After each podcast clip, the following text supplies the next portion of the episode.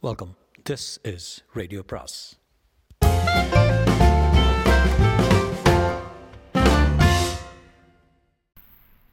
அனைவருக்கும் அன்பு வணக்கம்.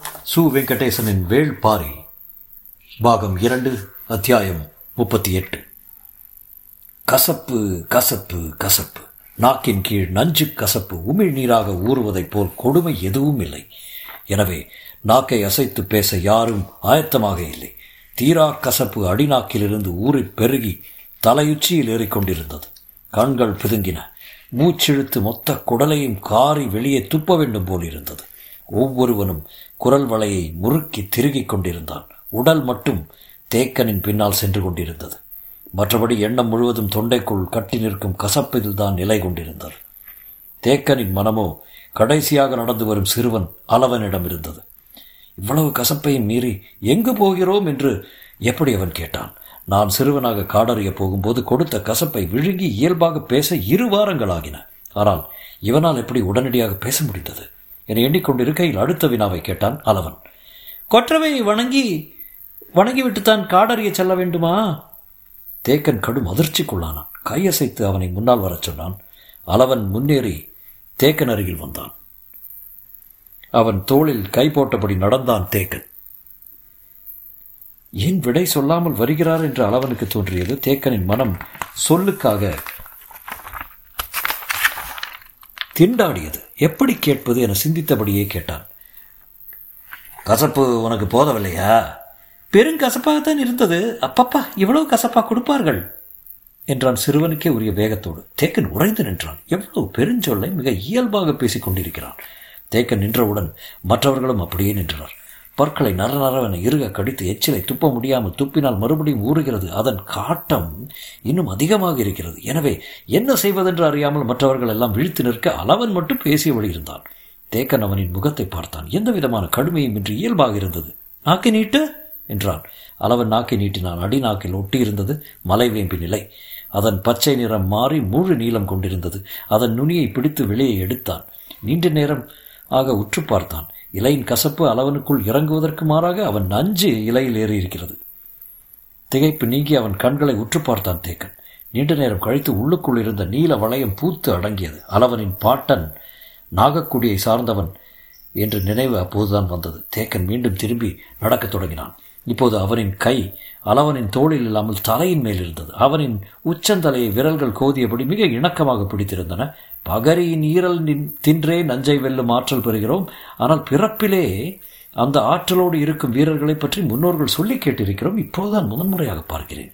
ஆதியில் நாகக்குடியினர் பரம்பில் வந்து கலந்தபோது ஐந்து குடும்பங்களாக மட்டுமே இருந்தனர். ஆனால் இன்று பரம்பு நாட்டின் பல ஊர்களில் கலந்து சிம்பு வெடித்து பரவியுள்ளனர்.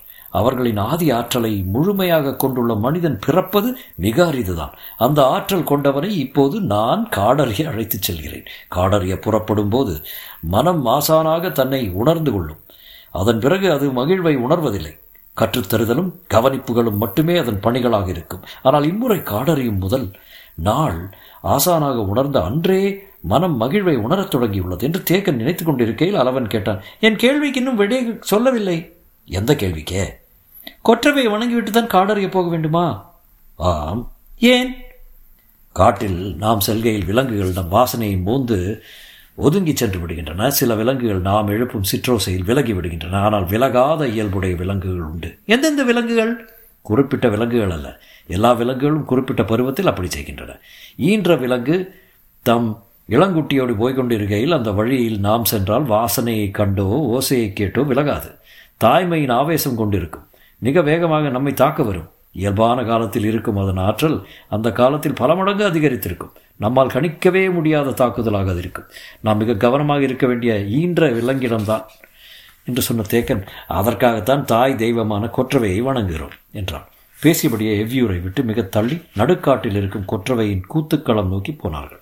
அங்குள்ள காவல் வீரர்கள் பகரி வேட்டைக்கு போயிருந்ததால் இன்னும் குடில் திரும்பவில்லை. தேக்கன் மாணவர்களோடு வந்து சேர்ந்தான். கூத்துக்களம் புல் விளைந்து கிடந்தது. மறவை பறவைகளின் ஒலி எங்கும் கேட்டது. மெல்லிதாக எதிரொலித்தது. தேவாங்கு விலங்கின் ஒலி. மர அடிவாரத்திலிருந்து சிறுமேட்டில் கொண்டு வந்த விலங்கு கறியையும் உணவு வகைகளையும் இறக்கி வைத்தனர்.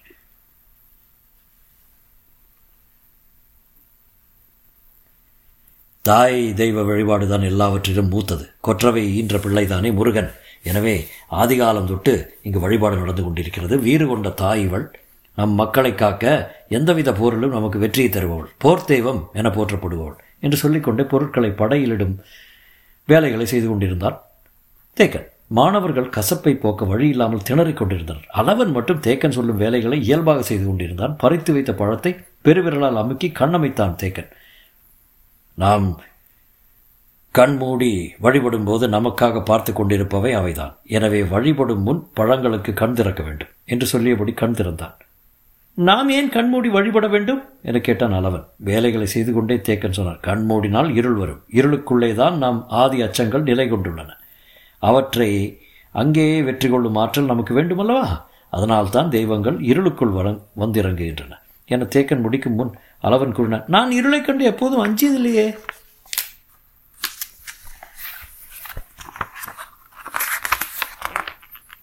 என்ன மறுமொழி சொல்வதென்று தெரியவில்லை. சரி நீ வேண்டுமென்றால் கண் திறந்தே வழிபாடு என்றார்.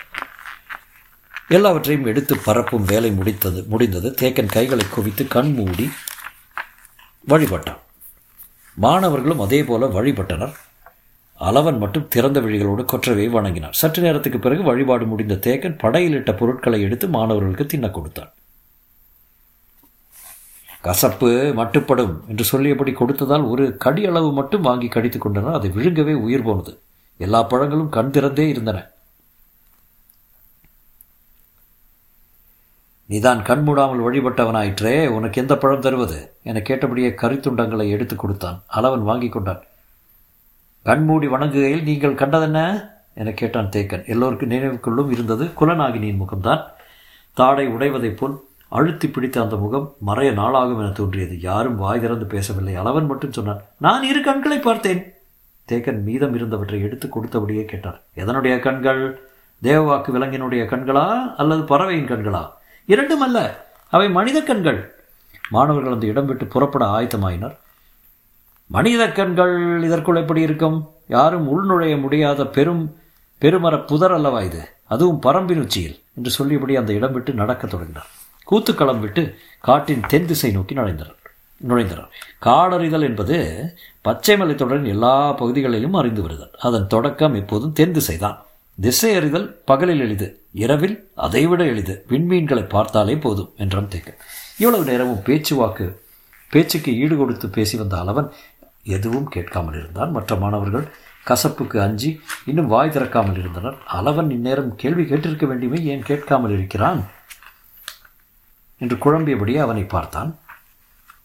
அவன் குறிந்தபடியே நடந்து வந்தான். ஏன் பேசாமல் வருகிறாய்? நீங்கள் சொன்னதை பற்றி தான் நினைத்து கொண்டு வந்தேன். திசையறிதல் பற்றியா? இல்லை. வேறு எதை பற்றி? கண் மூடினால் என்ன நிகழும் என நீங்கள் சொன்னதை நான் நம்பினேன். ஆனால் கண் திறந்ததால் தெரிந்தது என்னவென்று நான் சொன்னதை நீங்கள் நம்பவில்லையே. அதை பற்றித்தான். தேக்கன் ஒரு குணம் பதற்றமானான். மனித கண்கள் அந்த மரப்புதருக்குள் எப்படி இருக்க முடியும்? என்றான். எப்படி இருக்க முடியும் என்று எனக்கு தெரியாது. ஆனால் இருந்ததை நான் பார்த்தேன். என்றான் அளவன் தேக்கன் சற்று நிதானம் கொண்டு சிந்தித்தான். நாகக்குடியினரின் பார்வை ஆற்றல் அளவிட முடியாதது என்று நினைவுக்கு வந்தது. ஆனாலும் அந்த பெரும் புதருக்குள் மனிதர்கள் எப்படி போக முடியும்? சிந்தித்தபடி நின்றான். கேள்விகள் உருவாகிவிட்டால் அவை பதிலின்றி உதிராது. இயல்பாக உதிராத கேள்விகளை உடைத்தால் அவை மீண்டும் தழைக்கும். தேகன் முடிவுக்கு வந்தான். ஆசானுடன் மாணவனோ மாணவனுடன் ஆசானோ சொல் மறுத்து பயணிக்க முடியாது. அளவன் கருத்தை அவனே உதிர்த்தாக வேண்டும் என முடிவு செய்த கணத்தில் தேக்கனின் கால்கள் திரும்பின. மீண்டும் மர அடிவாரம் நோக்கி வந்தனர். இலையில் பரப்பி வைக்கப்பட்டிருந்த நீத பழங்கள் அப்படியே இருந்தன. அதை தேவவாக்கு விலங்குக்கு மிக பிடித்த பழங்கள். அச்சத்தால் உள் மறைந்திருக்கும் தேவவாக்கு விலங்குகள்.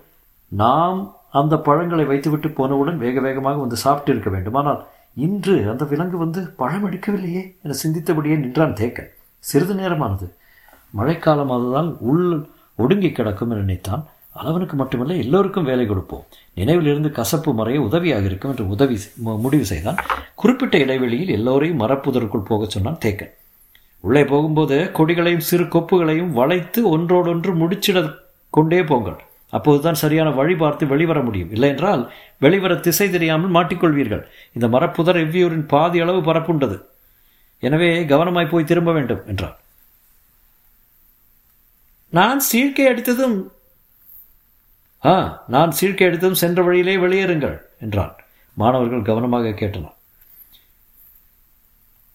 ஒருவேளை வெளி வர முடியாத சிக்கலில் நீங்கள் மாட்டிக்கொண்டால் சீழ்க்கை எழுப்புங்கள் நான் உள்ளே வந்து விடுகிறேன். கசப்பிலிருந்து எண்ணங்கள் மாறி உள்ளே நுழைவது பற்றி சிந்திக்க தொடங்கினார். ஒவ்வொருவருக்கும் ஒவ்வொரு வழியை காண்பித்தான் தேக்கன். ஆசானின் முதல் பயிற்சி தொடங்கிவிட்டது என்பதை புரிந்து கொண்டனர். இதை சிறப்பாக செய்ய வேண்டும் என்ற எண்ணம் அவர்களை இயக்கத் தொடங்கியது. மரம் விலக்கி உள்நுழைந்தனர். சிலருக்கு எளிதாக உள்நுழையும்படி இடைவெளி இருந்தது.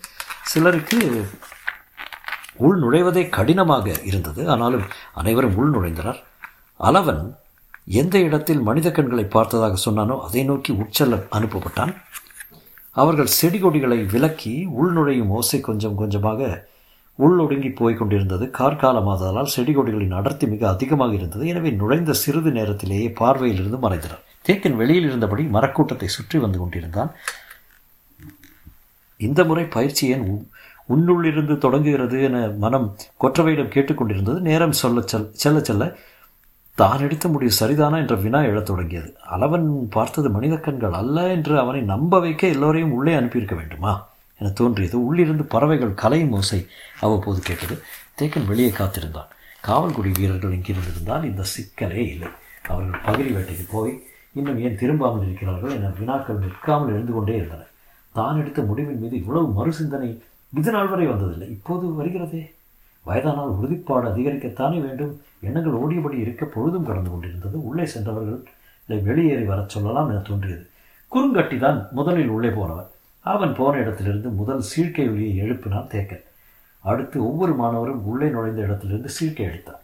சீழ்க்கை ஒலி ஈட்டி போல சல்லென காற்றில் பாய்ந்து செல்லக்கூடியது. அதுவும் தேர்ந்தவனின் அடிநாக்கிலிருந்து கிளம்பும் ஒலி மலைமுகட்டு கூட கேட்கும்.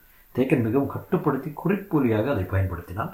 சீர்க்கை ஒலியை பல்வேறு முறையிலும் ஏற்ற இறக்கத்துடன் பயன்படுத்த பழகியவன் அவன். மாணவர்கள் திரும்பும் ஓசை எதுவும் கேட்கிறதா என்று கவனித்தபடி இருந்தால் அவர்கள் அதிக தொலைவு உள்நுழைந்து விடவில்லை. மூன்று பனை தொலைவை கடந்திருக்க வாய்ப்பில்லை. எனவே வேகமாக வந்து விடுவார்கள் என காத்திருந்தான் தேக்கன்.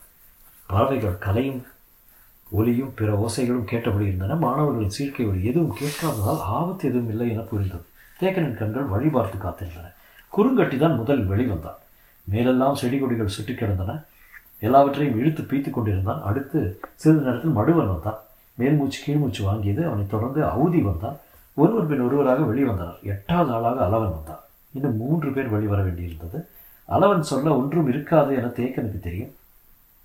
அதனால் வெளிவர வேண்டிய மூன்று பேரை நோக்கியே அவன் கவனம் கொண்டிருந்தான். அவர் கேட்காதனாலேயே புரிந்து கொண்டார். என்பது அளவனுக்கும் தெரிந்தது. அவன் எவ்வளவு முயன்றும் உள்ளுக்குள் யாரும் தட்டுப்படவில்லை. உடலில் அங்குமிங்கும் கிழிபட்டாலும் உள்ளுக்குள் சிக்கிக்கொண்டால் இரவெல்லாம் அங்கேயே கிடக்க வேண்டியதாயிருக்கும். பொழுதுக்குள் வெளியேறி வந்தது எல்லோருக்கும் மகிழ்ச்சியை தந்தது. சற்று நேரம் கழித்து இளமன் வந்தான். அவனைத் தொடர்ந்து முடிநாகன் வந்தான். மூத்தவனான கீதானியை தவிர எல்லோரும் வந்துவிட்டார்கள். பொழுதாகிக் கொண்டிருந்தது. கீதானி உள்ளே நுழைந்த இடத்தில் நின்று புதருக்குள் உற்று பார்த்து கொண்டிருந்தான் தேக்கன். வருவதற்கான ஓசை எதுவும் கேட்கவில்லை. தேக்கன் சற்று புதர் விலக்கி உள்ளே பார்த்தான். இடைவெளியற்று இருப்பதால் எதுவும் தெரியவில்லை. மீண்டும் ஒரு முறை சீர்க்கை அடித்தான் மாணவர்கள் எல்லோரும் தேக்கனை தேக்கனை உற்று கவனித்துக் கொண்டிருந்தனர். நேரமாகிக் கொண்டிருந்தது. தேக்கனின் முகக்குறிப்பு மாறத் தொடங்கியது. இன்னும் சற்று நேரத்தில் பொழுது மறைந்துவிடும். அதற்குள் அவன் வெளிவந்தால் தான் உண்டு. வர முடியாவிட்டால் அவன் சீர்க்கை அடித்திருப்பானே? ஏன் அடிக்காமல் இருக்கிறான்? ஒருவேளை விலங்கால் கடுமையாக தாக்கப்பட்டிருப்பானோ? என்ன செய்வது? நாம் உடனே உள்ளே போகலாமா? உள்ளே போனால் எவ்வளவு தொலைவு போவது? இருட்டி விட்டால் வெளியே புற்களுக்கிடையில் விழுந்து கிடப்பவனை தேடுவதே கடினம். இந்த அடற்புதலுக்குள் எப்படி தேட முடியும்? தேக்கன் முடிவெடுக்க முடியாமல் திணறினான். பறவைகள் அடையும் நேரமாகிவிட்டதால் ஓசை அதிகமாகவே இருந்தது. ஆனால் தேக்கன் நம்பிக்கை இழந்து விடவில்லை. மாணவர்களிலே கீதானிதான் மூத்தவன்.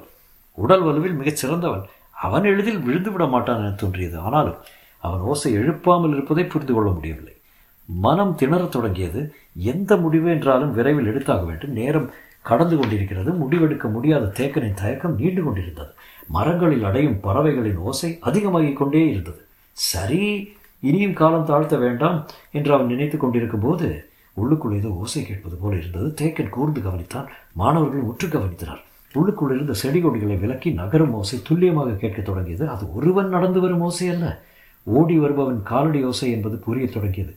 கீதானி தான் ஓடி வருகிறான். ஆனால் ஏன் ஓடி வர வேண்டும்? எதுவும் விலங்கு துரத்துகிறதா? அப்படி என்றால் சீர்க்கை அடிக்கலாமே. நாம் உடனடியாக உள்ளே போய் உதவ முடியும். ஏன் சீர்க்கை அடிக்காமல் வருகிறான்? பலவற்றையும் சிந்திக்கும் ஆற்றல் கொண்டவன் தானே அவன். பொறுமையாக வராமல் பதற்றப்பட்டு ஓடத் தொடங்கினால் செடி கொடிகளை இங்கும் அங்குமாக விலக்கி போகும்போது ஏற்படுத்தி விட்டு போன முடிச்சுகளை பார்க்காமல் விட்டு விடுவோம் வழி தெரியாமல் உள்ளுக்குள்ளே சுற்ற வேண்டியிருக்கும். என சிந்தித்தபடி பதற்றத்தோடு தேக்க நின்று கொண்டிருந்தான். ஓசை நெருங்கத் தொடங்கியது. அவன் வேகம் மிகவும் கூடியது. எல்லோரும் உள்ளு உள்ளுக்குள் இருந்து கீதானி என்னவாக வழிவரப் போகிறார் என்று பதற்றோடு பார்த்து கொண்டிருந்தனர் ஒரு கணத்தில் மர இடைவெளிகளை பீத்துக்கொண்டு வெளியே விழுந்தான் கீதானி. அவன் மேல் நூற்றுக்கணக்கான கொடிகள் சுற்றி கிடந்தன. ஓடிப்போய் சூழ்ந்தனர் மாணவர்கள். மரத்துக்குள்ளிருந்து அவன் வந்த திசை நோக்கி முழு ஆவேசத்தோடு மறைத்து நின்றான் தேக்கன். உள்ளுக்குள் இருந்து எந்த விலங்கு வந்தாலும் ஒரே அடியில் வீழ்த்தும் வெறி கொண்டு நின்றான் தேக்கன். வெளியில் வந்து விழுந்த வேகத்தில் ஏதோ சொல்ல வந்தான் கீதானி. கசப்பு தொண்டையில் நஞ்சாய் இறங்கி கொண்டிருந்தது. அதை மீறி தேக்கனை கூப்பிடு என்று மரத்தை பார்த்து கொண்டிருந்தவனை கைகாட்டி சொன்னான். மாணவர்கள் தேக்கனை உடனே அழைத்தனர். உள்ளுக்குள் இருந்து பார்வையை விளக்காமல் அரை மரத்தோடு கீதானின் அருகில் வந்தான் தேக்கன். அவரை பார்த்து மூச்சிறைக்க சொன்னான் அவர்கள் வெளியேறுகிறார்கள். தேக்கனுக்கு அவன் சொல்வது புரியவில்லை. கீதானியால் தெளிவாக பேச முடியவில்லை. உள்ளுக்குள் ஏதோ பிரச்சனை அதை பற்றி சொல்கிறான் என்பது மட்டும் புரிந்தது. அவன் வெளியேறிய பாதையிலிருந்து ஏதோ ஒன்று வரப்போகிறது என தோன்றியது. கீதானியை மரத்தையும் மாறி மாறி பார்த்து கொண்டிருந்தான் தேக்கன். தான் சொல்ல வருவது தேக்கனுக்கு புரியவில்லை என்பது கீதானிக்கு தெளிவாக விளங்கியது. மூச்சிறப்பை முயற்சி கொண்டு கட்டுப்படுத்தியபடி நஞ்சு கசப்பை எவ்வளவு குடித்தாலும் பரவாயில்லை என முடிவெடுத்து கத்தினான். கிழவா அவர்கள் எதிர் திசையில் வெளியேறி ஓடுகிறார்கள். தேக்கன் அதிர்ச்சி அடைந்தான். அவனுக்கு புரியத் தொடங்கியது. சொல்லி முடித்த கீதானி கசப்பின் கொடுமை தாங்க முடியாமல் சுற்றியிருந்த செடி கொடிகளை வாயில் போட்டு அமுக்கி கடித்தான். கண்கள் பிதுங்கி நீர் தார்ந்து தாரை தாரையாக வழிந்து கொண்டிருந்தது. தேக்கனின் கைகள் முதன்முறையாக நடுங்கின.